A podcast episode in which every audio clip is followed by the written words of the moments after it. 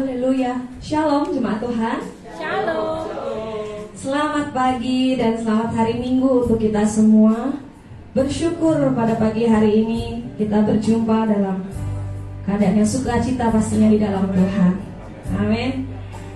Hari ini saudara adalah minggu kedua Desember. Mari persiapkan persembahanmu yang terbaik buat Tuhan. Lewat persembahan perpuluhan, amplop memberkati Natal maupun persembahan minggumu buat Tuhan. Saudara, bulan Desember ini adalah Desember ria atau Desember ceria atau Desember bahagia. Karena euforia Desember itu beda ya saudara. Sukacita Natal mulai terasa sejak tanggal 1 Desember.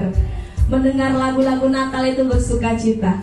Tetapi saudara, Desember itu juga juga sebagai bulan refleksi diri buat kita semua. Untuk kita memasuki tahun yang baru. Berbicara tentang refleksi diri, beberapa hari yang lalu kami ada obrolan yang singkat dengan Ari. Setelah kami steam mobil, Ari ngomong, uh enak banget ya kalau bersih, sayang nanti dipakai. Jadi di, di gak usah dipakai di beberapa hari, biar di rumah aja aman bersih. Terus saya berbicara, oh ya benar, kalau memang nggak mau kotor, disimpan aja, ditutup rapet, disimpan nggak usah dibawa ke mana-mana. Tetapi tidak ada manfaatnya, nggak ada gunanya. Begitupun hidup kita, saudara. Kita harus berani keluar. Kalau kamu mau dipakai Tuhan, harus berani menghadapi masalah. Harus berani mau dipakai Tuhan. Kalau kita mau diberkati Tuhan, kita harus berani melakukan hal yang besar atau berjuang di dalam Tuhan. Amin. Dan hari ini jika engkau mau mendapatkan sesuatu yang menyegarkan hatimu, mari kita mau keluar dari setiap kenyamanan-kenyamanan daging kita. Kita mau berikan yang terbaik buat Yesus lewat pujian penyembahan kita. Berikan sorak-sorakmu yang terbaik buat Yesus. Kita mau datang kepadanya. Mari bawa pujian, bawa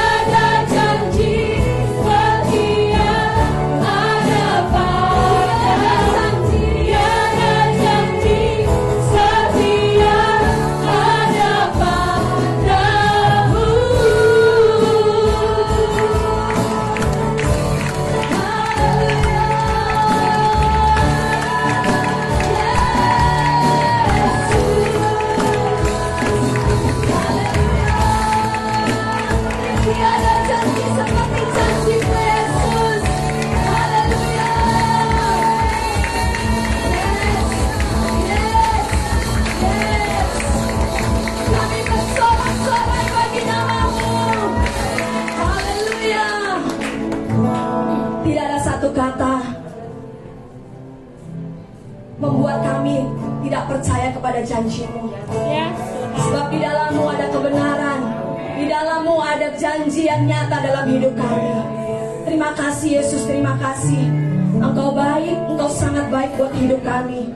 Terima kasih kami bersyukur buat umatmu yang bersuka cita, yang menerima kekuatan yang daripada engkau hari ini.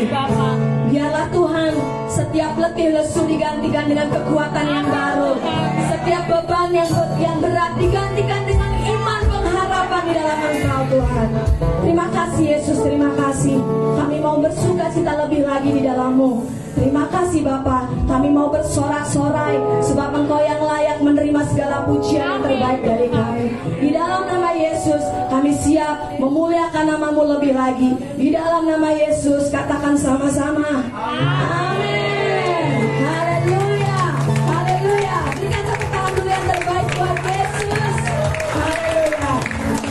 Tuhan saya persilakan untuk duduk kembali. Kita bersyukur punya Allah yang setia. Dia Yesus yang menjadi kekuatan buat hidup saudara dan saya.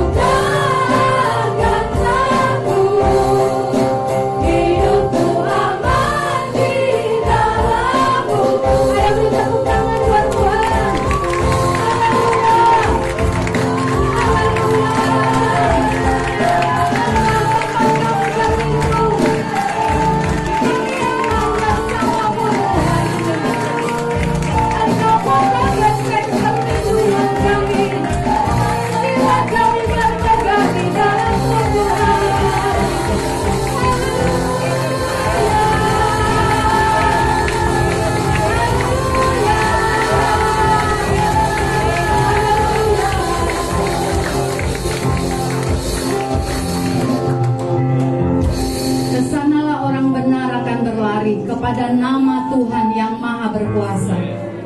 Ke sanalah orang benar datang berlindung dan bernaung kepada menara yang teguh, kepada perkataan yang menjadi pegangan dan pengharapan kami. Terima kasih Tuhan, kami aman di dalammu. Bicaralah bagi kami, sebab perkataanmu adalah pelita bagi kaki kami. Perkataanmu roti hidup Tuhan, batinnya dan manusia lahiriah kami ini. Kami tidak melihat fakta semata-mata, tapi kami menggantungkan hidup kami kepada janjimu semata-mata Tuhan. Terima kasih, Allah pengharapan kami. Kami mau berjumpa dengan Engkau lewat perkataan firman-Mu. Bicaralah bagi kami Tuhan. Nasihati kami. Tuntun kami Tuhan. Arahkan jalan kami ya Allah. Karena kami akan melenceng kalau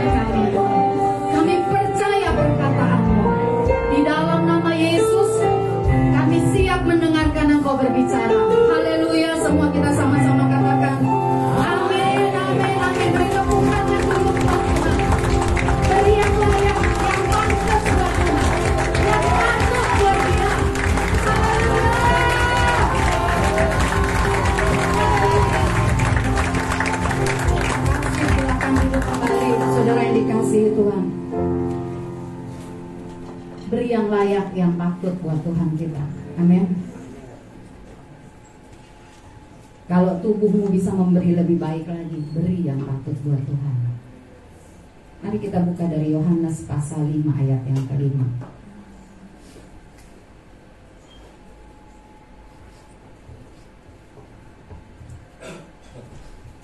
bulan Desember selalu saudara memberi apa ya euforia yang berbeda bukan sekedar pesta Natalnya bukan tapi kalau saudara yang menanti nantikan janji Tuhan anda akan makin dakdikduk nih janjinya tahun ini jadi. Haleluya. Saya selalu bersemangat tiap Natal karena saya yakin saudara Tuhan tuh punya hitungan waktu buat saudara dan saya. Amin ya. Dia bukan Tuhan yang suka gombalin kita. Seringkali kita yang gombalin Tuhan. Kita bilang kita menanti Tuhan, padahal sebenarnya kita sedang capcicus sama Tuhan. Ada yang bilang ini ya dijawab syukur nggak dijawab ya nggak apa-apa. Kita akan lihat seorang yang 38 tahun dia sakit. Kita baca dari ayat 5 ya, saya mau ajak kita lihat semua. Yohanes 5 ayat 5 baca sama-sama dua ya. Di situ ada seorang yang sudah 38 tahun namanya sakit. Saudara udah hidup berapa berapa tahun sakit? Berapa lama? Ini sakit bicara tentang penderitaan. Ini sakit bukan bicara tentang cuma sekedar sakit tubuh. Mungkin saudara akan bilang, aku nggak sakit, aku baik-baik aja. Tapi ini bicara 38 tahun dia menderita. Di mana dia ada menderita? Coba naik Yohanes 5 ayat 2 sampai 3. Kita baca dua ya. Di Yerusalem dekat pintu gerbang domba ada sebuah kolam yang dalam bahasa Ibrani disebut Bethesda.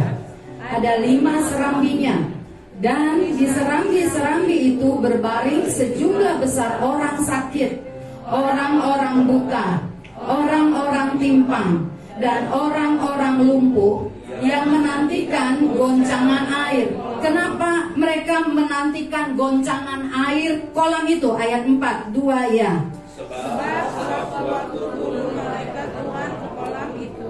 Dan menggoncangkan itu, barang siapa yang terdahulu masuk ke dalamnya, sesudah goncangan air itu menjadi sembuh apa pun juga penyakitnya.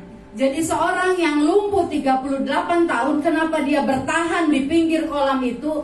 Karena di kolam itu ada janji kalau setiap orang yang turun ke dalam kolam ketika malaikat menggoncangkan air, apa pun saja penyakitnya sembuh.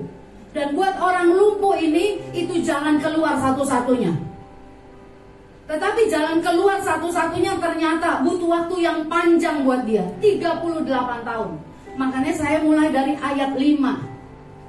Saya ketemu dengan banyak orang yang selalu cerita seolah-olah pergumulan yang paling berat. Seolah-olah dia yang paling menderita. Seolah-olah dia yang paling berjuang, paling keras tapi nggak ada hasil. Suami saya, kami kemarin melayani saudara satu ibu yang sedang sakit. Mulai baper. Ingat ya, Bang Wid pernah bilang kalau tubuh kita drop, itu sering kali jiwa kita mudah diganggu. Kita cerita, suami saya cerita, dulu pernah nganterin saya kerja di pasar Kebayoran, dia naik motor pagi-pagi, ternyata ada sopir angkot. Detik suami saya angkat helm buka begini, detik itu juga ada kebersamaan dengan supir angkot yang meludah. Jadi indah banget tuh kebersamaannya. Karena pas begini, pas sopir angkot meludah, gue pagi-pagi lagi. Indah banget kan? Dan cuk dilepaskan, kena saya saya saya waktu itu di belakang saya pernah bilang ya respon saya woi! Nggak ada oh haleluya. Hai! Suami gue nih. Istri-istri kalau suaminya digituin orang gimana? Enggak nggak apa-apa kak biarin aja. Atau ada bilang biarin aja biar dia tahu. Tapi suami saya bilang dia diem aja dia minggirin motornya dia lap muka muka loh anda kan suka tersinggung nggak muka dia apa apa dia lap muka terus dia bilang ya puji Tuhan aku yang kena Wih kalau semua orang kayak gitu damai loh. Dia bilang ya. Dan kemudian kami bilang, suami saya bilang bu, waktu dia cerita, oh saya begini begini begini. Suami saya bilang bu, ibu ingat cerita saya waktu saya diludahi. Terus dia bilang gini, bapak diludahi supir angkot, aku diludahi suamiku. Ayo. Anda tahu orang kalau lagi begitu, kalau anda sedang konseling, anda dinasehati terus Anda berargumen gitu, Anda kayak mau bilang, lu mah cetek, gua yang berat. Bener nggak? Betul nggak? Anda pernah nggak berargumen saat dengar firman? 38 tahun, aku 48 tahun. Saya mau ajak kita lihat saudara. Starting dan pertandingan kita, semua di tempat ini nggak selalu sama. Katakan amin. Nggak selalu sama kok. Anda ditangkap Tuhan aja beda-beda kok kita umurnya, betul nggak? kayak yang di pinggir kolam ini. Ada mungkin tadi firman Tuhan mencatat, ada mereka berbaring sejumlah besar orang. Ada yang buta, saudara, dengan macam-macam penyakit. Kalau timpang, dia masih bisa jalan.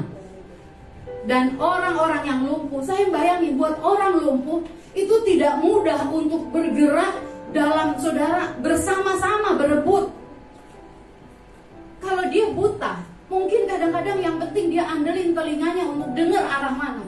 Tapi orang lumpuh untuk mencapai kolam itu nggak mudah. Kalau mungkin itu kolam itu sepi, dia bisa ngesot gitu saudara. Tapi kalau ini rame, siapa yang kira-kira akan nggak peduli? Semua orang fokusnya adalah gimana dia sembuh. 38 tahun nggak ada yang bisa diandalin. 38 tahun saudara, dia mungkin udah janjian sama orang di sebelahnya. Nanti kalau malaikat turun, tolongnya geser aku dikit, geser aku dikit. Tapi janji tinggal janji. Bilang kanan kiri, janji tinggal janji. Anda tahu, sekuat-kuatnya kita memegang janji sama orang, kita bisa miss kok. Betul nggak? Bisa kelupaan, bisa ketiduran. Janjian ketemu ketiduran. Makanya firman Tuhan bilang gini, jangan bersandar kepada manusia. 38 tahun banyak yang diajar Tuhan buat orang lumpuh ini. Sampai akhirnya nanti kita lihat dia menerima kesembuhan dengan cara seperti khotbah Pak Gembala kemarin. Gak pernah ada cerita sebelum orang lumpuh ini ada kesembuhan tanpa nyemplung di dalam kolam. Nggak ada ceritanya. Tapi orang lumpuh 38 tahun ini bikin cerita baru. Haleluya. Bikin cerita baru. Waktu saya dengar firman Tuhan minggu lalu, saya bilang, Tuhan aku percaya aku punya cerita baru. Aku bisa penerobos yang bikin cerita baru. Nggak cocok sama teorinya, nggak ada referensinya. Apa yang muncul di hatimu ketika firman disampaikan? Saya bilang, aku mau Tuhan. Saudara bukan simsalabim karena malas, bukan. Tapi aku mau teguh menantikan Tuhan. 38 tahun dia nangani yang namanya kecewa tuh. Ikhlas. Saudaranya Kak Saya baru bilang gini, kami ketemu dengan orang entah kenapa udah sekian lama, sekian 10 tahun, 15 tahun, masih remaja kami kenal, ketemu udah menikah, ketemu sekian tahun, Udah pada tue. Dan kami mulai cerita tentang, dia bilang gini kak, ada satu orang ketemu di rumah duka, tapi ajak ketemu lagi. Dia bilang kak, aku pikir aku doang yang paling banyak bebannya. Kalau kamu mikir kamu paling banyak bebannya, kamu berpikir kamu paling hebat di muka bumi ini. Betul. Oh kita, oh beban aku paling kuat, paling banyak. Lu ngerasa orang lain lemah kan? Bilang kanan kiri. Hati-hati dengan kesombongan. Udah susah sombong lagi. Di mana datang pertolongannya? Haleluya. Amin. Kita bilang, aku yang paling merana. Saudara, starting point kita berbeda. Pertandingan kita berbeda. Ada yang tahun pertama mungkin dia nggak bisa nyebur yang di kolam Bethesda, saya mau ajak perhatikan itu. Mungkin tahun kedua dia bisa nyebur. Kalau gereja kita ini kolam Bethesda.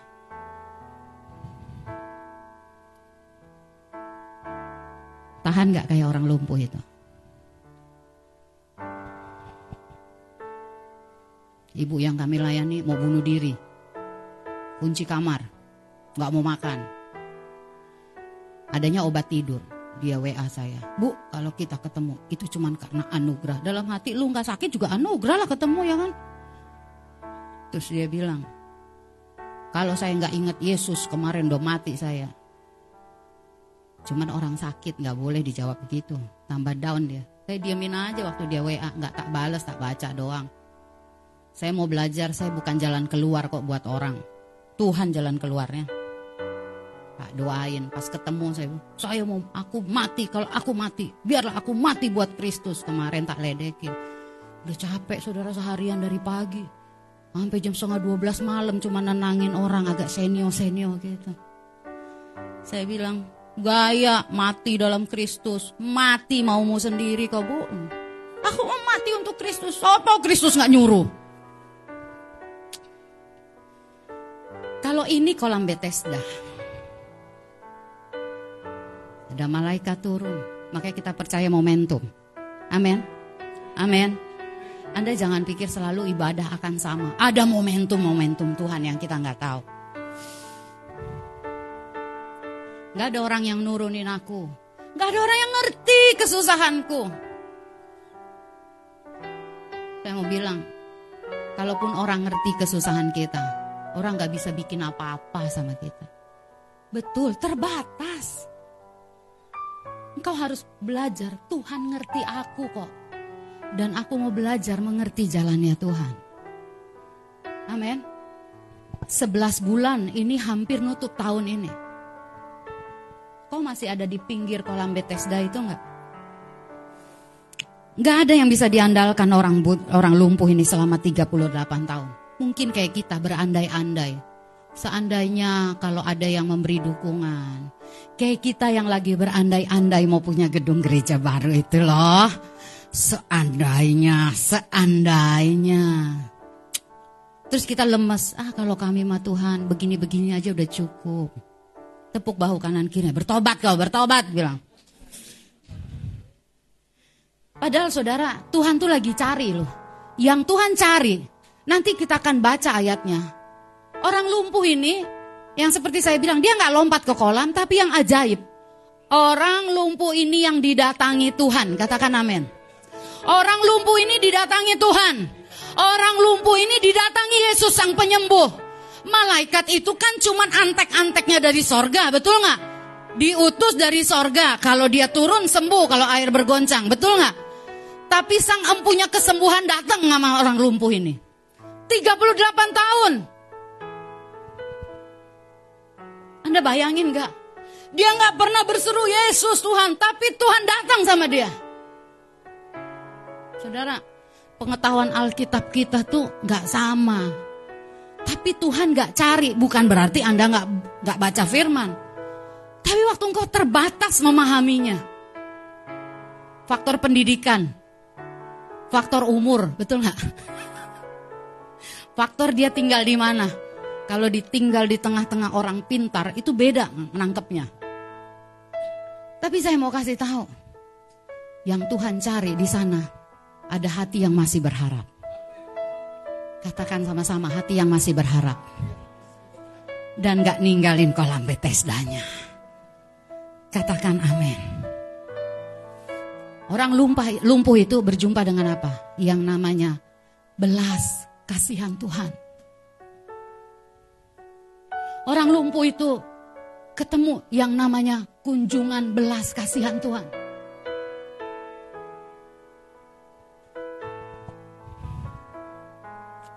Dalam pertandingan hidup kita ini saudara, terlalu banyak yang kita nggak bisa pakai rumusan teori untuk menjawab semua penderitaan kita.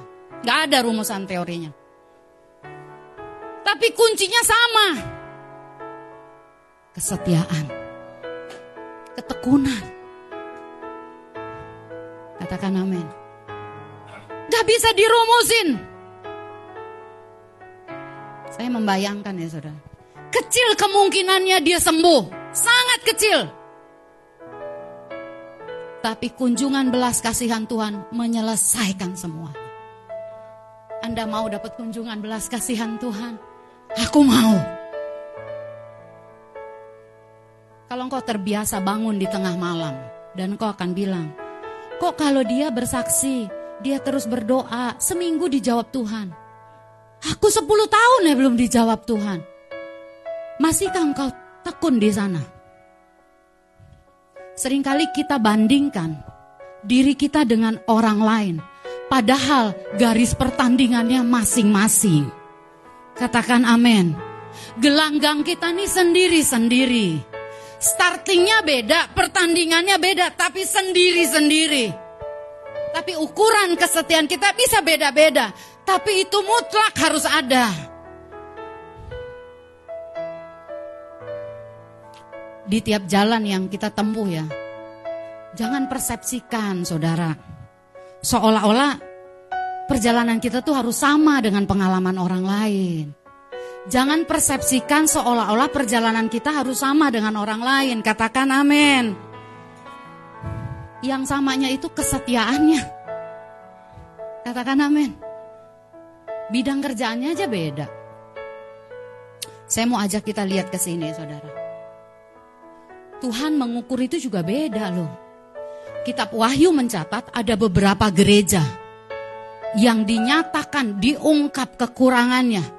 Ada gereja di Efesus, ada gereja di Pergamus, di Philadelphia, di Smyrna, di Laodikia. Gereja-gereja ini mendapatkan teguran yang berbeda. Gereja Laodikia nggak bisa disamakan dengan gereja Efesus yang megah. Hidupmu nggak bisa engkau bandingkan sama orang lain. Ibu yang lain selalu bilang, aku nih kena kanker, kena ini, kena itu. Kami kemarin udah agak capek saudara. Kalau bisa tiap hari kami disuruh datang. Dan kalau datang itu cuma dengerin dia ngomong. Dia nggak mau kita ngomong banyak. Kemarin Pak Pendeta sampai tarik tangannya, ibu duduk. Aku bilang, eh bagus nih suamiku kalau kayak gini hidup nih aku nih. Karena kami terus terang, tapi saya belajar begini ya saudara. Setahun ini belajar begini. Ada firman Tuhan bilang gini, apa pun yang kamu perbuat, kamu perbuatlah seperti buat Tuhan. Kamu perbuat seperti buat Tuhan. Kadang-kadang kalau disuruh datang saudara, hati saya ini udah males, beneran capek. Kebayang ngeyelnya. Tapi di hati saya bergema, lakukanlah itu semua seperti buat Tuhan. Dia bilang gini, aku yang gak kuat. Begini, begitu, begini. Saya bilang, oh gak kuat lah. Kemarin katanya mau mati buat Kristus. Mati buat Kristus. Katanya kalau nggak ada makanan, aku minum obat tidur. Kalau aku aus, aku minum air keran. Wah hebat dong. Dia bilang, hebat lu, aku yang nggak bisa bu. Saya bilang, ibu kami doain mujizat Tuhan sembuhkan. Eh lu minum air keran. Tahu gitu kan gue tidurnya nyak aja. Tapi saya mau kasih tahu saudara. Kadang-kadang persepsi itu muncul di pikiran kita. Kita pikir kita paling menderita. Kami pun bertobat. Mungkin kami sebagai hamba Tuhan mikir, oh kami yang paling berat. Kita nggak bisa tahu cerita di seluruh pelosok bumi ini. Nggak tahu. Waktu engkau ditindas, kau ngalami kesusahan, kau nggak tahu ada yang lebih merana di sana. Nggak usah jauh lu di Gaza aja susah kebaktian. Kebayang nggak lagi ibadah? Roket. Jangan bandingkan saudara dirimu dengan orang lain. Bandingkan dengan dirimu di dalam Kristus hari kemarin dan hari ini dan besok. Katakan amin. Saya ajak kita lihat Wahyu pasal 2. Saya percaya saudara, Tuhan punya ukuran untuk gereja kita juga. Katakan amin. Wahyu 2, mari kita bangkit berdiri. Wahyu 2 ayat 8 sampai 10 ini tentang gereja di Smyrna. Kita baca ya sama-sama. Saudara bersemangat mau baca firman Tuhan? Amin. Amin. Dua ya. Dan tuliskanlah kepada malaikat jemaat di Smyrna. Inilah firman dari yang awal dan yang akhir Aku tahu kesusahanmu dan kemiskinanmu, namun kalau engkau susah dan miskin Tuhan tahu nggak? Tahu nggak? Tuhan kejam banget sih. Tapi itu kalau miskin yang bukan karena kebodohan ya saudara. Katakan haleluya. Ada orang emang yang suka miskin biar kelihatan rohani saudara. Karena kayaknya orang kaya nggak masuk sorga. Yang miskin masuk sorga. Bertobat kalau kita punya pikiran gitu. Lanjut dan fitnah mereka dirinya orang Yahudi, tetapi yang sebenarnya tidak demikian. Sebaliknya mereka adalah jemaah iblis. Lanjut. Jangan takut terhadap apa yang harus engkau derita. Katakan amin. Katakan amin. Tepuk dadamu jangan takut. Jangan kepada apa yang harus aku derita. Amin. Tuhan tuh sering saudara kita tuh nggak disuruh ngatasi masalah. Kita cuma disuruh lewatin aja masalahnya. Nggak pernah kita bisa bilang gini, Tuhan aku nggak usah ikut ujiannya, itu lu memble. Kita harus ikut ujian. Masalahnya adalah mempersiapkan diri nggak untuk ujian. Saya mulai belajar ya Tuhan. Seringkali kami berpikir kami harus atasi masalah, atasi masalah in action. Padahal Tuhan mau lewati masalahnya bersama aku nak penderitaan akan menimbulkan ketekunan. Tahan uji, firman Tuhan berkata begitu. Lihat, jangan takut sekali lagi dua ya. Jangan takut terhadap apa yang harus engkau derita. Sesungguhnya iblis akan melemparkan beberapa orang dari antaramu ke dalam penjara supaya kamu dicobai dan kamu akan beroleh kesusahan selama 10 hari. Berapa hari kesusahannya? Tadi dibilang gini, supaya kamu dicobai, kamu beroleh kesusahan selama 10 hari. Artinya gini, penderitaan itu ada di hadapan Tuhan dan dia punya takaran. Katakan takaran, katakan takaran. Kalau engkau berkata lama banget saya mau berkata, di mata Tuhan ada takarannya. Itu yang membuat orang berpengharapan selalu bilang, nggak hari ini besok, nggak hari ini besok, nggak hari ini besok, nggak hari ini besok. Kalau enggak engkau akan tinggalin gelanggangmu. Engkau akan liatin gelanggang pertandingan orang. Ini kabar baik. Tuhan tahu kemiskinan dan kesusahan.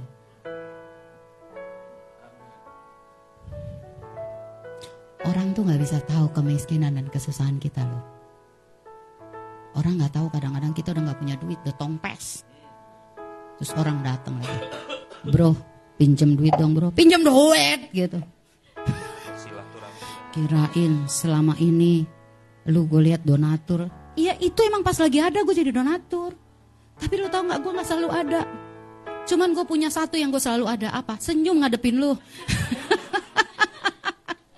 Katakan haleluya. Karena saudara manusia rohani itu gitu nggak bisa dinilai. Punya duit nggak punya duit dia nggak kelihatan. Anda nggak nggak usah tunjukin kesusahan sama orang karena firman Tuhan ini menjawab aku tahu kemiskinan dan kesusahanmu.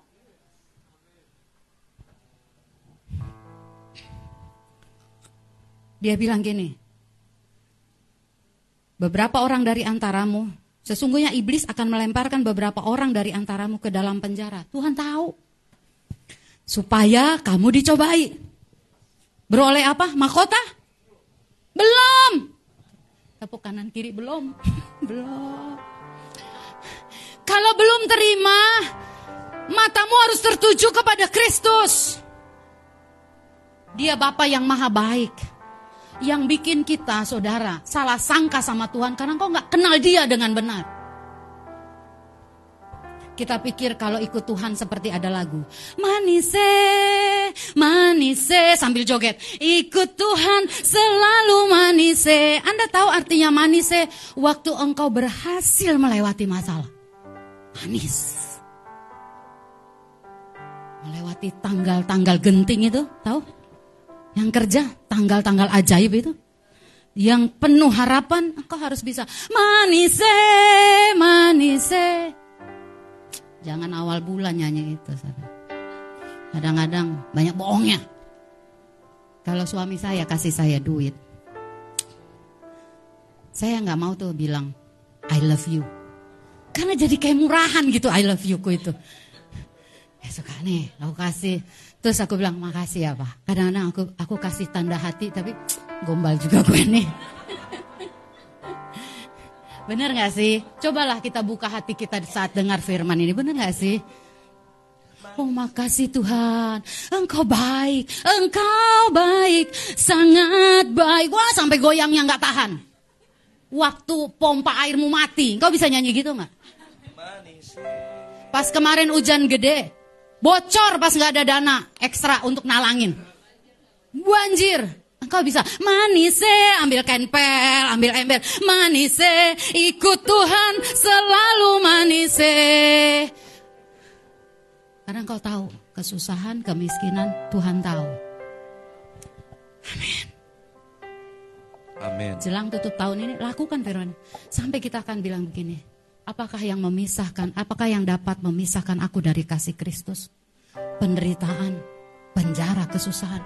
Gak bisa memisahkan cintaku sama Tuhan. I know him.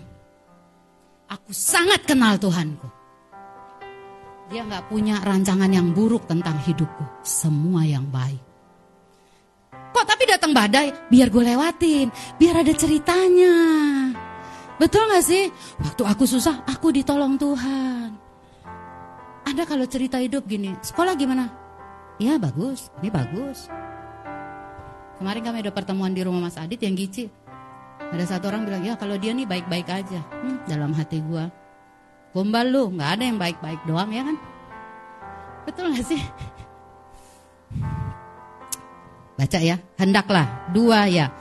Hendaklah engkau setia sampai mati. Aku akan mengaruniakan mahkota kehidupan. Katakan amin. Setelah lewati kesusahan, dicobai, dan aku akan mengaruniakan kepadamu mahkota. Kehidupan. Silahkan duduk kembali. Kita punya pertandingan yang berbeda, saudara. Gak ada yang lebih ringan, gak ada yang lebih berat. Saya cek arti kata Smyrna. Arti kata Smyrna adalah tersenyum. Katakan sama-sama tersenyum. Katakan sama-sama tersenyum. Coba kasih senyum yang terbaik ke kanan kirimu. Tahu nggak? Ada orang bisa tersenyum ketika dia mencapai goal yang diharapkan. Ada orang yang tersenyum ketika doanya dijawab. Tapi sedikit orang yang bisa tersenyum di penderitaan dan kesusahan.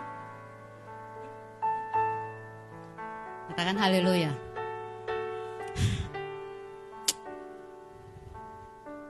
Kitab Amsal ya di Pasutri saya ingat dia bilang ada tentang wanita yang cakap. Dia tertawa tentang hari esok. Orang yang tersenyum tuh dia tuh sedang ikhlas ngejalaninnya. Waktu di, dia lebih capek, dia lebih berat mikulnya, dia tersenyum. Saya baca ya ada satu tulisan berkata gini, senyum menjadi satu di antara hal yang bisa mengubah hidup seseorang. Semua kita bisa senyum, amin. Dan itu jadi satu hal yang bisa mengubah hidup orang.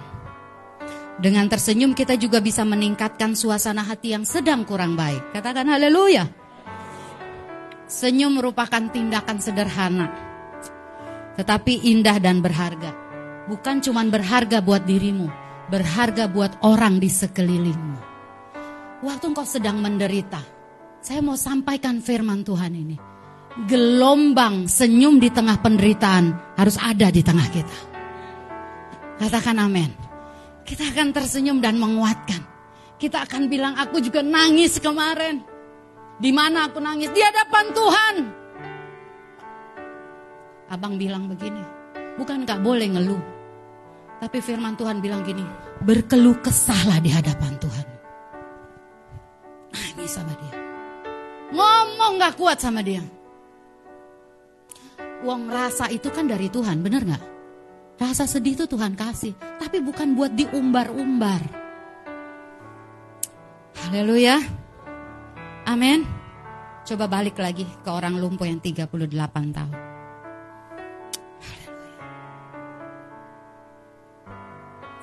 Tutup tahun ini dengan senyum. Katakan amin. Katakan amin. Senyum tuh engkau sedang bilang gini sama Tuhan. It's okay Tuhan. Aku percaya ada engkau. Ada engkau kok Tuhan. Aku gak ditinggalkan. Beberapa hari minggu ini saat teduh kami nyanyi lagu itu. Ingat kasihnya yang apa itu mengubah hidupku. Ingat saya paling ingat ingat bilurnya yang sembuhkan lukaku. Ingat salibnya yang menebus hidupku. Kasih al apa kasih Tuhan? Kasih Yesus. Kami nyanyi itu terus, itu terus, itu terus. Nyanyi lagu bahasa Inggrisnya terpaksa buka Google ya nggak? Lidah agak kelibet-libet tapi harus biasain ya nggak? Penderitaan itu, saudara, bukan sesuatu yang harusnya membuat engkau terpisah dari kasih Kristus. Amin. Yohanes 5 ayat 5 dan ayat 6 kita baca ayat firman Tuhan ini. Katakan haleluya. Haleluya. Jangan berharap orang ngerti penderitaanmu, saudara. Karena itu akan membuat engkau jaga jarak dengan Tuhan.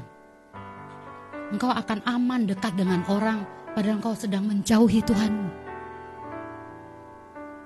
Saya sedang bilang gini, makin orang gak ngerti tentang aku. Aku makin punya kans untuk dekat dengan Tuhan.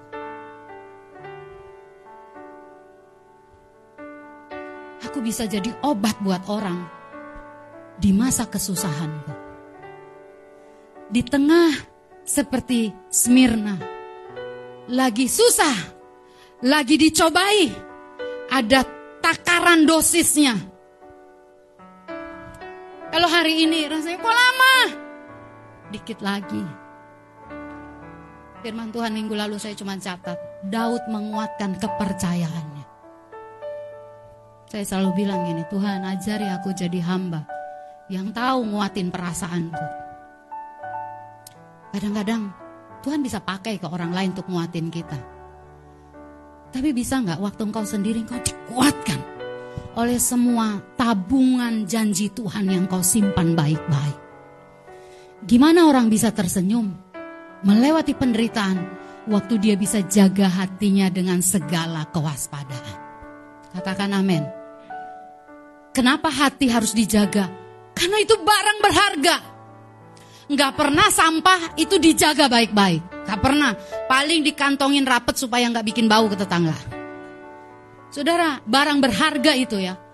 Orang simpen baik-baik. Bahkan orang bersedia membayar tempat penyimpanan barang berharga. Hati kita tuh berharga, mahal. Saya lihat artis-artis ya. Luar negeri saya lihatin. Karena anaknya berharga, kadang dia sampai bersedia bayar mahal untuk bodyguard.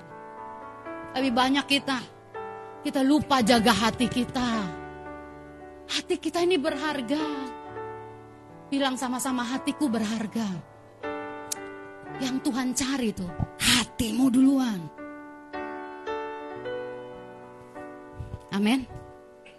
Jaga hati kita dengan segala kewaspadaan. Maka waktu kesusahan datang, sungut-sungut ngintip engkau akan bilang, it's okay. Aku mau bersyukur Tuhan.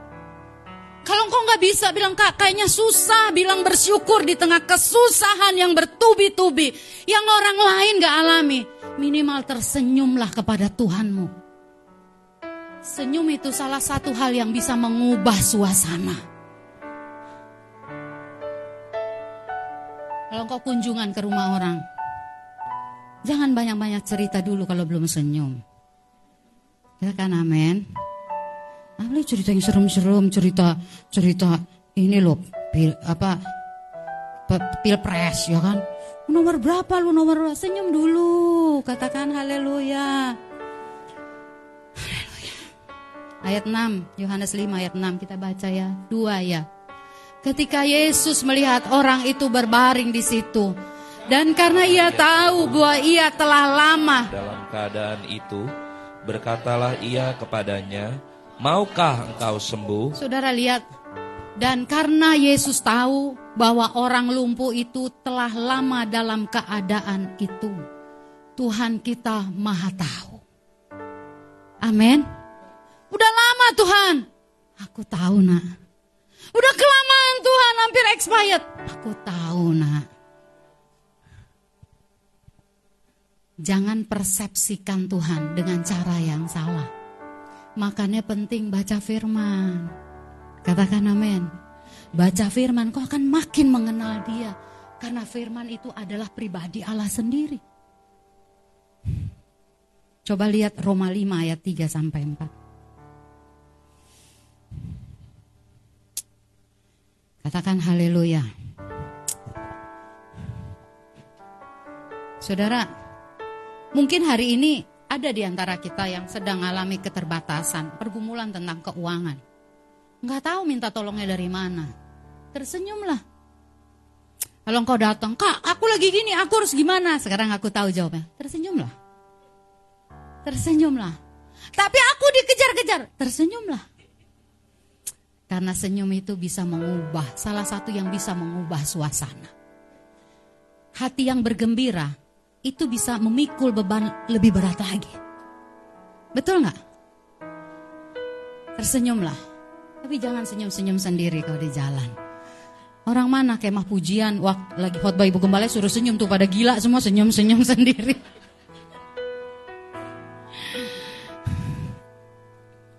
Baca yuk. Belajar firman. Saya mau bilang gini, cintai Tuhanmu.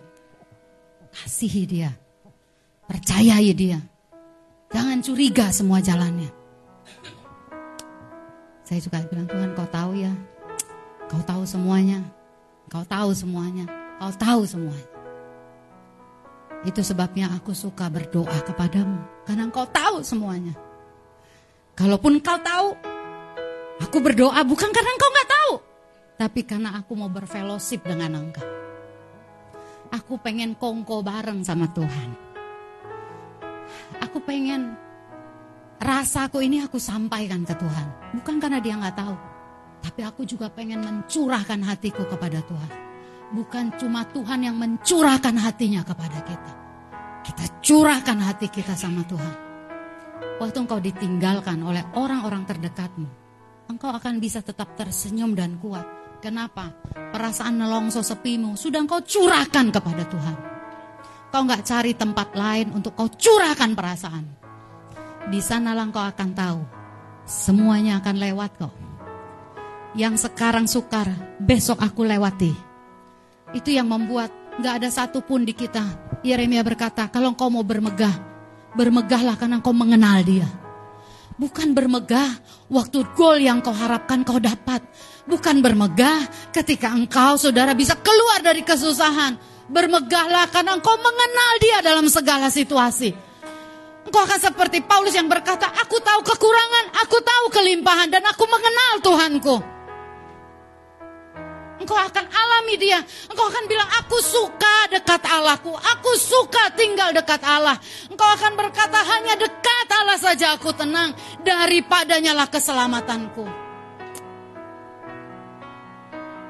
Kita bisa, aku sudah mencurahkan segala isi hatiku kepadamu.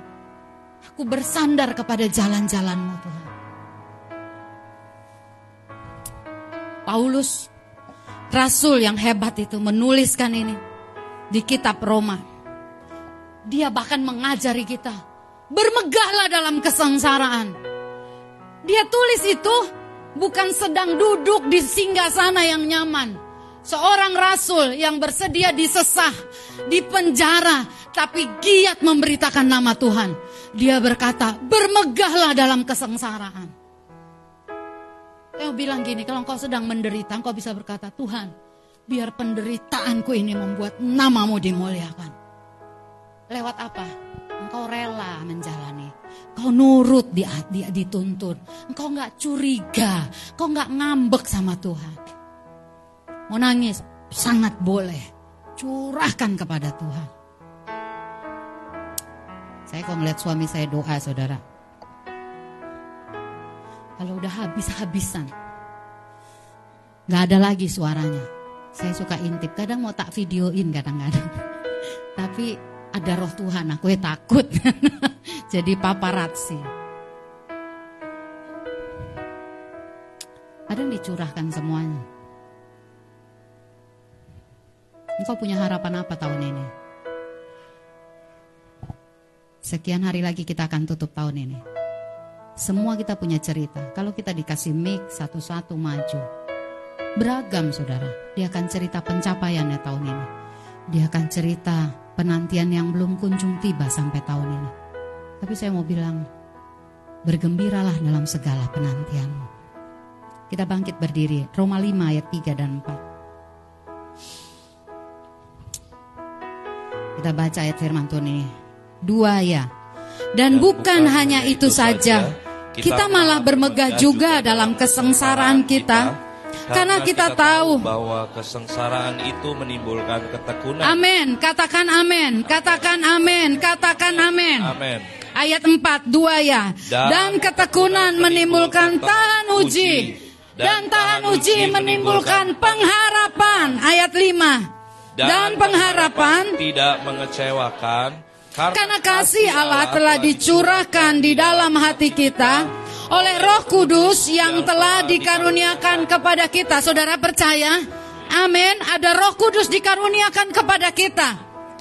Ayat 6 dan 7 berkata, karena waktu kita masih lemah, Kristus telah mati untuk kita orang-orang durhaka pada waktu yang ditentukan oleh Allah. Sebab tidak mudah seorang mau mati untuk orang yang benar, tetapi mungkin untuk orang yang baik ada orang yang berani mati. Saya mau berkata hari ini di gelanggang pertandinganmu masing-masing. Jalanilah tiap kesulitan, kesusahanmu hari ini dengan tersenyum. Katakan amin. Hatimu makin teguh. Engkau makin erat megang tangan Tuhan. Engkau akan peluk dia dan berkata, peluk aku Tuhan. Karena aku akan jauh. Aku akan hancur kalau aku jauh daripadamu. Mari tutup Alkitabmu. Mari pemain musik siapkan pujian. Haleluya. Masing-masing kau bersyukurlah.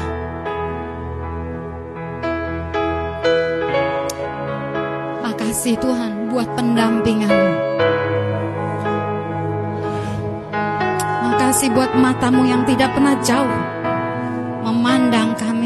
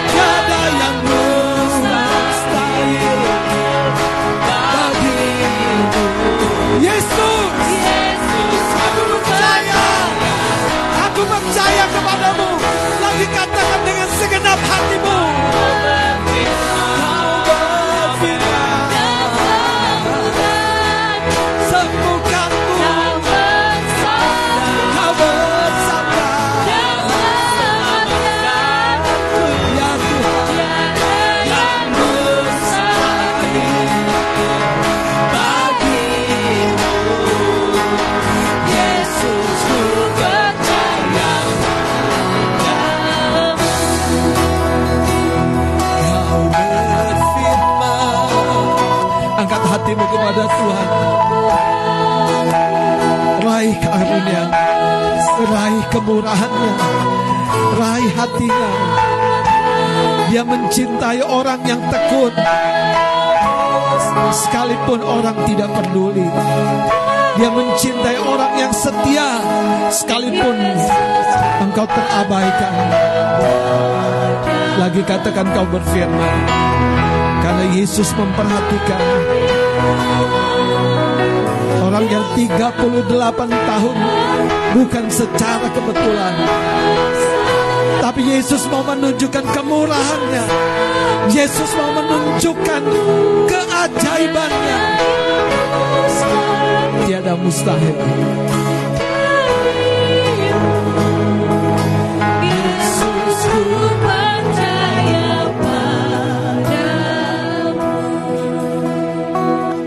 Saudara nyanyikan lagu ini seperti engkau berbisik ke hatinya Tuhan. Kau berfirman. Katakan secara pribadi. Katakan secara pribadi. Dia mendengar. Dia akan rescue hidupmu. Dia akan naikkan hidupmu seperti dia menolong Yusuf dari dalam penjara. Mengangkat Petrus dari dalam air. Dia mengeluarkan hamba-hambanya Sadrak, Mesak, dan Abednego dari api. Sebab ia benar dan amin. Percayalah, percayalah.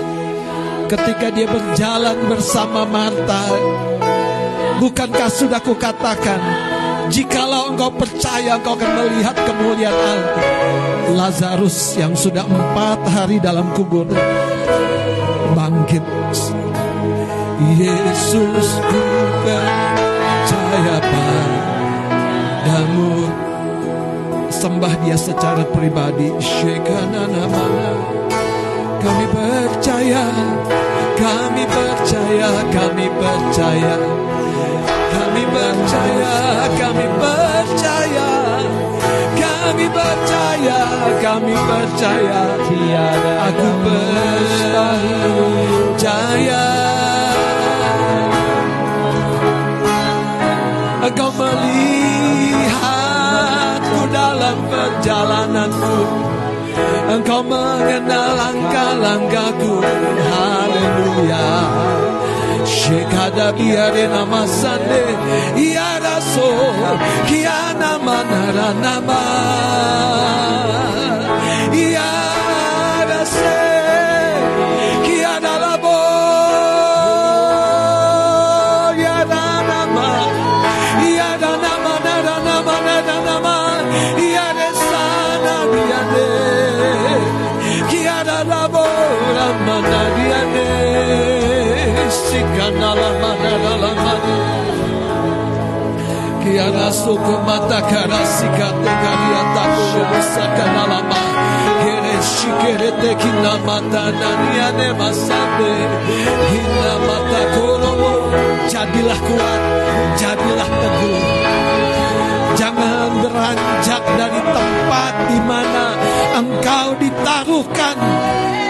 di kolam Betesdamu.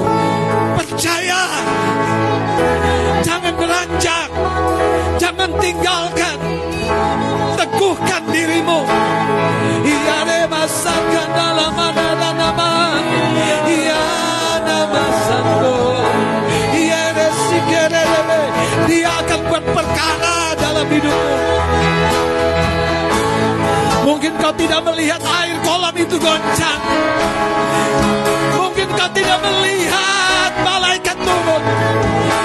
Tapi juru selamatmu, tapi Tuhanmu, tapi Allahmu yang berkata, adakah yang dapat memisahkan aku daripadamu? Paulus bersaksi, penderitaankah, pedangkah, kekurangankah, atau satu kuasakah? Tidak ada. Ketika kita kembali sebentar mengangkat lagu ini bagian refrennya, percayalah, tidak ada yang dapat memisahkan engkau dari kasih Allah. Ketika kau mengangkat tanganmu kepada kasihnya, seperti Yesus berkata, maukah engkau sembuh? Dia yang ada di tengah-tengah kita. Dia yang ada ketika kita menyembah. Percayai kasihnya. Sebab dia mampu dan mau membuat hidupmu menceritakan cerita yang berbeda. Bahkan tidak ada referensi sebelumnya. Tapi dia benar kepada firmannya. Kau berfirman sembuhkanku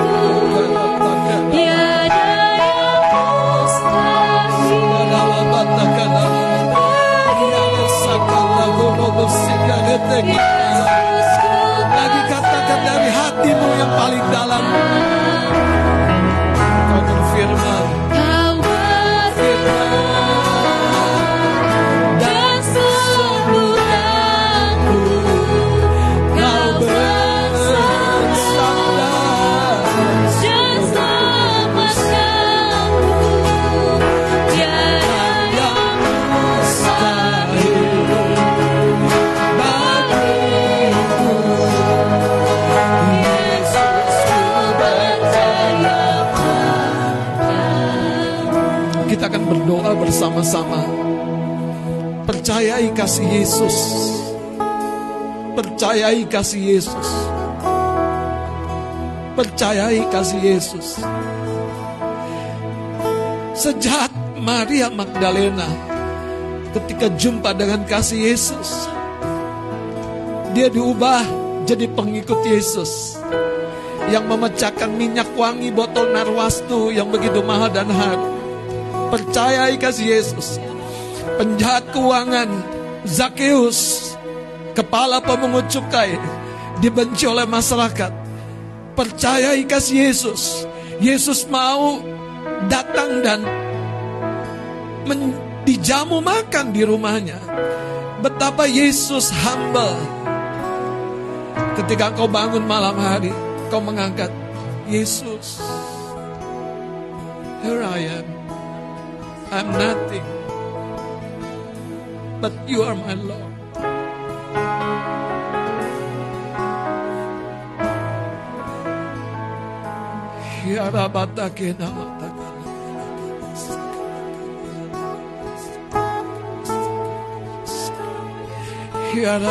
Percaya kasih Yesus akan menuliskan lembar yang baru tentang hidupmu. Percayai kasih Yesus.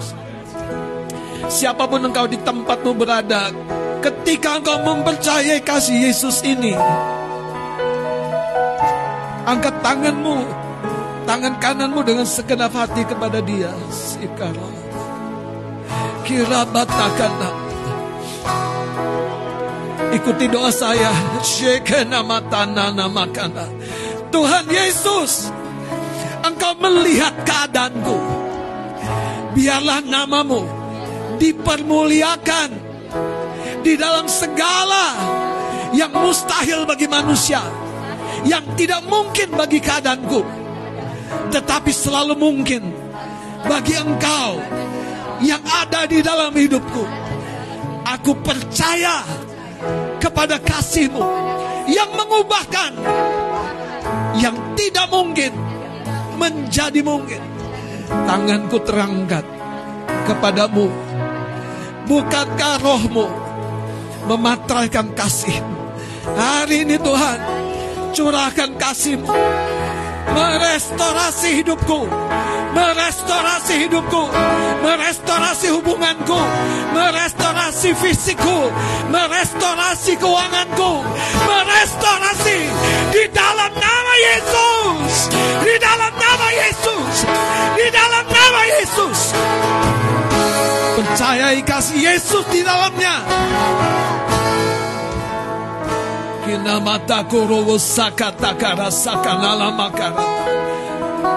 Kalau engkau berkata masa depanku tidak jelas Masih belum bisa kau gambarkan. Percayai kasih Yesus. Jemaat Smyrna Pesan Tuhan bukan membahagiakan. Pesan Tuhan bahkan menakutkan Bagi jemaat Smyrna Pesan Tuhan justru sepertinya Tuhan tidak adil tapi jemaat Smyrna di hatinya Tuhan. Tuhan bahkan berkata, Aku tidak akan meringankan penderitaanmu. Tapi Tuhan berkata, Jangan takut terhadap penderitaan yang harus kau tanggung. Jemaat kemah pujian, jangan takut dengan penderitaan yang harus kau lewati. Jemaat kemah pujian, Pak Sutri, anak muda, jangan takut. Pilihlah jalan yang benar. Maka kau akan lihat pembelaan Tuhan Yesus, Tuhanmu.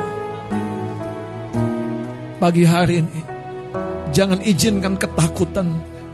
Sekali lagi mari angkat tanganmu. Kita doa sama-sama di dalam nama Yesus. Segala bentuk ketakutan, segala bentuk keraguan yang disodorkan oleh dunia, yang coba disusupkan di pikiranku, yang coba disusupkan di perasaanku, aku tolak keluar di dalam nama Yesus. Di dalam nama Yesus, aku tidak takut terhadap penderitaan yang aku harus lewati. Karena Tuhan yang bersama dengan aku mengubahkan semuanya jadi cerita tentang kemuliaannya. Haleluya! Haleluya! Katakan haleluya! Beri tepuk tangan bagi dia. Haleluya! Haleluya! Haleluya! Haleluya! Para pemimpin, para pemimpin bangkitlah di levelmu. Bangkitlah di levelmu. Pemimpin-pemimpin karsel bangkitlah di levelmu. Pemimpin-pemimpin hamba-hamba Tuhan bangkitlah di levelmu. Jangan takut dengan keterbatasan. Jangan takut seperti orang lain sebenarnya sudah lebih sukses daripadamu. Setialah di kolam Bethesdamu. Karena Yesusmu mengetahui. Kami mengucap syukur Tuhan. Biar menutup tahun ini energi kami diperbaharui. Kami akan tetap melangkah dalam janjimu di dalam nama Yesus. Haleluya. Amin. Saudara sebelum duduk, saya mau masing-masing kita beri kekuatan kepada satu dengan yang lainnya. Minimal lima orang. Katakan jangan takut. Ada penderitaan yang memang harus kita lewati. Minimal lima orang. Haleluya. Jangan takut.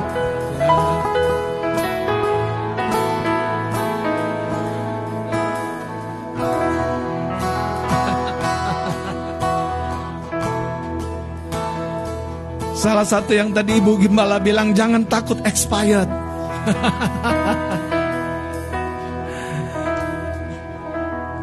Puji Tuhan, silakan duduk. Bapak Saudara dikuatkan oleh firman Tuhan. Kita percaya Bapak Ibu bahwa firman Tuhan sebetulnya mau bicara kepada kita spesifik bahwa apa yang menjadi keunikan daripada cerita seorang yang 38 menderita sakit, lumpuh, berharap kepada manusia, tapi Tuhan mengetahui dan peduli. Itu satu cerita yang sangat indah di kehidupan seorang yang begitu lama menantikan. Saya berdoa saudara, sekali lagi roh Tuhan di tengah-tengah kita. Saya percaya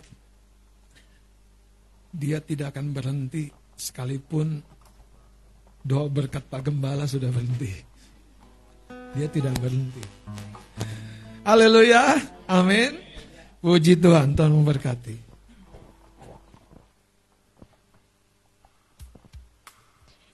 Haleluya, puji Tuhan, kita semua diberkati oleh firman Tuhan hari ini. Percayai kasih Yesus dalam hidup saudara. Haleluya. Dan sebentar saya akan menyampaikan untuk pengumuman hari ini pada Minggu tanggal 10 Desember 2023. Ini dia yang ditunggu-tunggu. Informasi kegiatan kita uh, perayaan Natal GPI Kemah Pujian pada minggu depan tanggal 17 Desember 2023 di gereja di tempat ini pukul 4 sore dan bagi setiap jemaat Tuhan mari berpakaian yang terbaik dan datang dengan sukacita dan pastinya tepat waktu. Amin dan tersenyum, benar. dengan senyuman ya, dengan tersenyum. Puji Tuhan. Bersuka cita saudara. Haleluya. Mari kita berjumpa kembali minggu depan jam 4 sore dan pastinya dengan segala kostum atau pakaian kita yang terbaik untuk kita berikan kepada Tuhan Yesus. Amin. Puji Tuhan dan hari ini kita akan memberikan persembahan buat Tuhan. Persembahan hari ini dilakukan dua kali. Kantong berwarna merah akan dialokasikan untuk operasional sekretariat. Dan bagi setiap jemaat Tuhan yang membawa persembahan, persepuluhan dan memberkati Natal, nanti silahkan maju ke depan dan masukkan persembahannya ke dalam kotak. Bagi setiap jemaat yang beribadah di rumah, mari persembahkan uh, persembahan saudara dapat ditransfer ke rekening bendahara gereja. Mari persiapkan persembahan kita dan kita akan bersama-sama berdoa kepada Tuhan.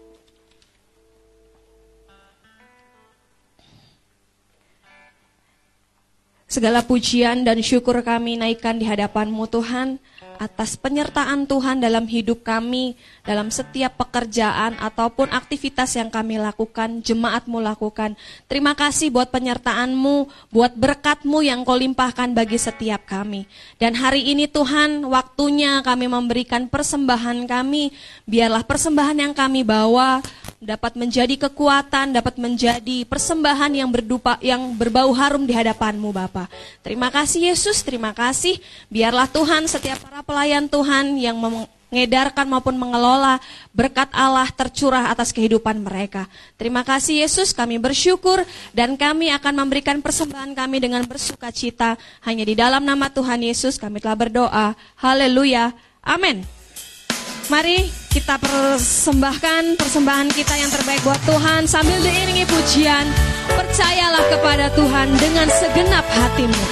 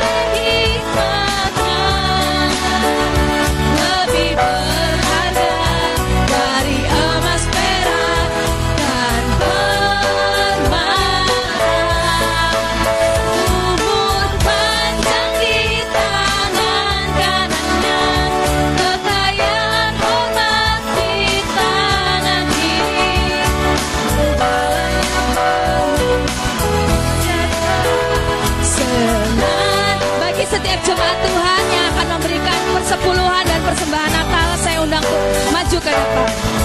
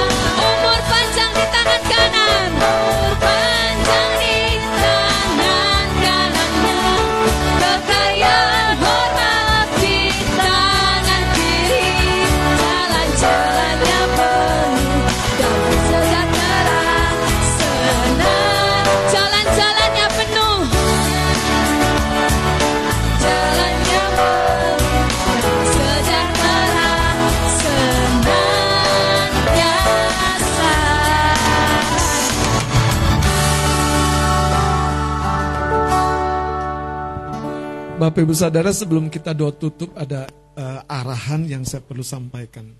Menutup akhir tahun ini kita perlu menyadari ada euforia. Ini sudah dua kali ditegaskan oleh pemimpin pujian dan ibu gembala. Dan euforia-euforia yang lahiriah itu tidak salah selama yang rohani ini tidak jadi padam. Ya, karena sering kali kadang-kadang kalau sudah euforia kita lupa doa. sudah kumpul dengan keluarga, hahi ngobrol-ngobrol, apalagi di pinggir pantai. Ya kan, bakar-bakar sampai malam. Besok pagi bangun siang, lupa doa. ya, jadi uh, kita harus sadar kita juga manusia rohani. Begini yang saya mau ceritakan. Kalau Anda coba cek berita, sebagian besar kecelakaan itu di akhir tahun. Saya bukan nakut-nakutin mau pulang kampung nih. bukan. Tapi justru Bapak Ibu Saudara tinggallah dalam naungan, dalam kebenaran. Amin. Jadi di kampung pun ya doa. Bahkan kesempatan ketemu keluarga ya ajak doa. Aku nih pilih yang berbeda. Iya kan? Aku nih misalnya karut yang berbeda. ya nggak tahu kampungnya di mana kan di Kupang. Oke jadi setan itu memanfaatkan euforia lahiria untuk membuat api rohani kita padam. Doa. Ya, amin. Bang Horas selalu dipasutri, ayo para pembangun mesbah, Jangan kurang kayu apimu. Kayu itu apa? Kayu api itu apa? Kesediaan hati untuk dikobarkan, dinyalakan. Amin. Ya. Oke, yang kedua begini, saudara, bukan hanya doa. Sekali lagi akhir tahun ini, Anda cek saja nanti. Kecelakaan-kecelakaan besar itu ya bukan hanya di bulan-bulan yang lain, salah satunya di akhir tahun. Ya, Makanya tetap terhubung dengan pesan Tuhan. Lewat khotbah di Spotify, YouTube multimedia GPK Pujian, dan biarlah kita terhubung. Terhubung dengan bagaimana lagi? Terhubung dengan pemimpin teman-teman di Kersel. Ya, haleluya. Jangan tiba-tiba dari mana? Oh baru pulang dari Eropa. Gitu kan. Udah kebanyakan makan keju. Haleluya. Ih, gitu kan udah udah Belanda banget gitu. Jadi terhubung dengan pemimpin, kasih tahu aktivitas Anda supaya kita terhubung. Amin. Ya, setuju ya. Tapi yang gak kalah penting nih. Yang terakhir. Akhir tahun ini jatah Anda itu jangan lupa diambil. Yaitu terima bonus-bonusmu. Terima blessing-blessingmu. Beneran loh. Terima saudara, terima. Makanya Anda harus ada di tempat yang tepat. Yaitu apa? Di hadirat Tuhan. Di tempat di mana Tuhan dorong Anda. Sebagai sebuah contoh nih sebelum kita doa. Orang Samaria yang murah hati, nggak kebetulan lewat jalan sepi pulang bisnis. Eh ada yang perlu ditolong lagi di jalanan. Udah gitu dia yang menarik adalah lihat ini apa nggak ada yang lewat duluan lewat tempat ini. Dia turun dari keledainya, dia basuh orang itu, dia balut, dia naikkan ke atas keledai dan dia lakukan ekstra yang membuat. Saya percaya Tuhan kita tuh Tuhan yang bahasa gampangnya tuh nggak enak hati. Janda miskin punya sedikit tebung, Elia bilang buatkan terlebih dahulu. Tapi beginilah firman Tuhan, tepung dalam tempayanmu tidak akan habis. Saudara setiap taburan itu nggak ada nggak akan meleset. Makanya wanita uh, orang Samaria itu menabur di tempat yang tepat di mana dia sedang digerakkan. Dia nggak memikir macam-macam nggak, tapi melakukan dengan setia. Amin. Mari kita berdoa. Bapa di dalam surga aku percaya Engkau sedang berbicara kepada umatmu, domba-dombamu. Aku percaya ada firman kehidupan yang menyalakan tungku-tungku perapian rohmu. Sehingga Tuhan jiwa kami tidak padam, tidak redup, sehingga jiwa kami akan bergelora oleh sukacita, oleh kasih, oleh kemurahan, oleh damai sejahtera. Dan kami percaya ketika jiwa kami bergelora dengan semuanya itu, kami akan melihat keajaiban. Hari ini firmanmu ya dan amin. Kasihmu Tuhan menjangkau yang tidak terjangkau, melihat yang terabaikan, menyelami yang terlalu dalam. Sebab engkau Yesus ajaib. Kami mengangkat tangan kami karena kami percaya. Engkau sedang dan terus bekerja di akhir tahun ini. Engkau menguatkan secara khusus para pemimpin keluarga, bapak-bapak rumah tangga. Engkau menguatkan mereka sebagai imam, Biar lidah bibir mereka tidak terkunci untuk membangun rumah tangga. Kau memberkati istri-istri untuk terus bergandengan tangan. Menolong suami untuk terus merangkai kekuatan kesehatan di rumah tangga. Sehingga blessing Tuhan untuk rumah tangga tidak ada yang tercecer, tidak ada yang meleset. Namun kami terima, kau menguatkan seluruh anak-anak muda sehingga hidup mereka terjagai dalam realmu Tuhan. Dikuatkan dalam terang kebenaranmu. Hidup mereka tidak dipengaruhi oleh roh-roh dunia. Tapi justru terang dalam batin mereka memancar di dalam nama Yesus. Aku berdoa juga untuk dewasa muda. Karena selalu ada babak baru yang sangat indah. Yang kau rencanakan yang tidak mungkin meleset bagi orang yang terus bertekun di sekitar kolam Bethesda mereka. Tuhan kami mengucap syukur. Anak-anak gereja anak tidak ada yang luput dari perhatian. Bahkan orang tua lansia-lansia. Tidak kau biarkan Tuhan. Engkaulah gembala yang paling mengenal domba-dombamu. Pagi hari ini kami berdoa. Untuk memasuki Natal. Untuk memasuki akhir tahun. Biar kuasamu terus menaungi gerejamu umatmu. Sehingga kami bukan hanya diluputkan, tapi kami membawa pulang semua berkas berkat-berkat daripadamu Tuhan. Terima kasih Allah yang hidup. Kami mengucap syukur. Angkat tangan kita kepada dia yang setia. Terima kasih Bapak, kami berdoa memberkati Natal kami. Kami berdoa memberkati Natal kami. Pada minggu depan, jam 4 sore di tempat ini kami adalah tuan rumah. Biarlah kami datang dengan satu pengharapan, kemuliaan. Seperti engkau melawat domba-domba di padang pengembalan. Oh ada kemuliaanmu. Kami mengangkat tangan memberkati para petugas, anak-anakmu, panitia, siapa pun. Oh hikmat, kesehatan, damai sejahtera, Bahkan kecukupan dan kelimpahan biaya terjadi dalam nama Yesus. Kami berdoa tempat ini dipenuhi oleh kemuliaan-Mu. Tuhan kami percaya bahkan menutup tahun ini juga kami terus disiagakan. Gerejamu menjadi barisan yang teratur. Gerejamu adalah laskar Kristus yang ke mana mereka bergerak ada suara, ada kemuliaan, ada terang menaungi menyertai di dalam nama Yesus mereka akan membuka mata rohnya melihat. Inilah tahun di mana engkau mencurahkan dan menyatakan janji-janjimu tergenapi. Berkat kasih karunia dari Allah dan Bapa di dalam surga. Dan cinta kasih dari Tuhan Yesus Kristus. Dalam persekutuan roh kudus melimpahi kehidupanmu. Mulai hari ini sampai selama-lamanya. Maranatha, dia datang pada kali yang kedua di awan permai menjemput kita gerejanya, mempelainya yang kudus, yang siap, yang percaya kepada dia. Di dalam nama Yesus Kristus. Dan semua kita yang diberkati katakan sama-sama. Amin, amin, amin, amin. Selamat hari Minggu, Tuhan Yesus memberkati.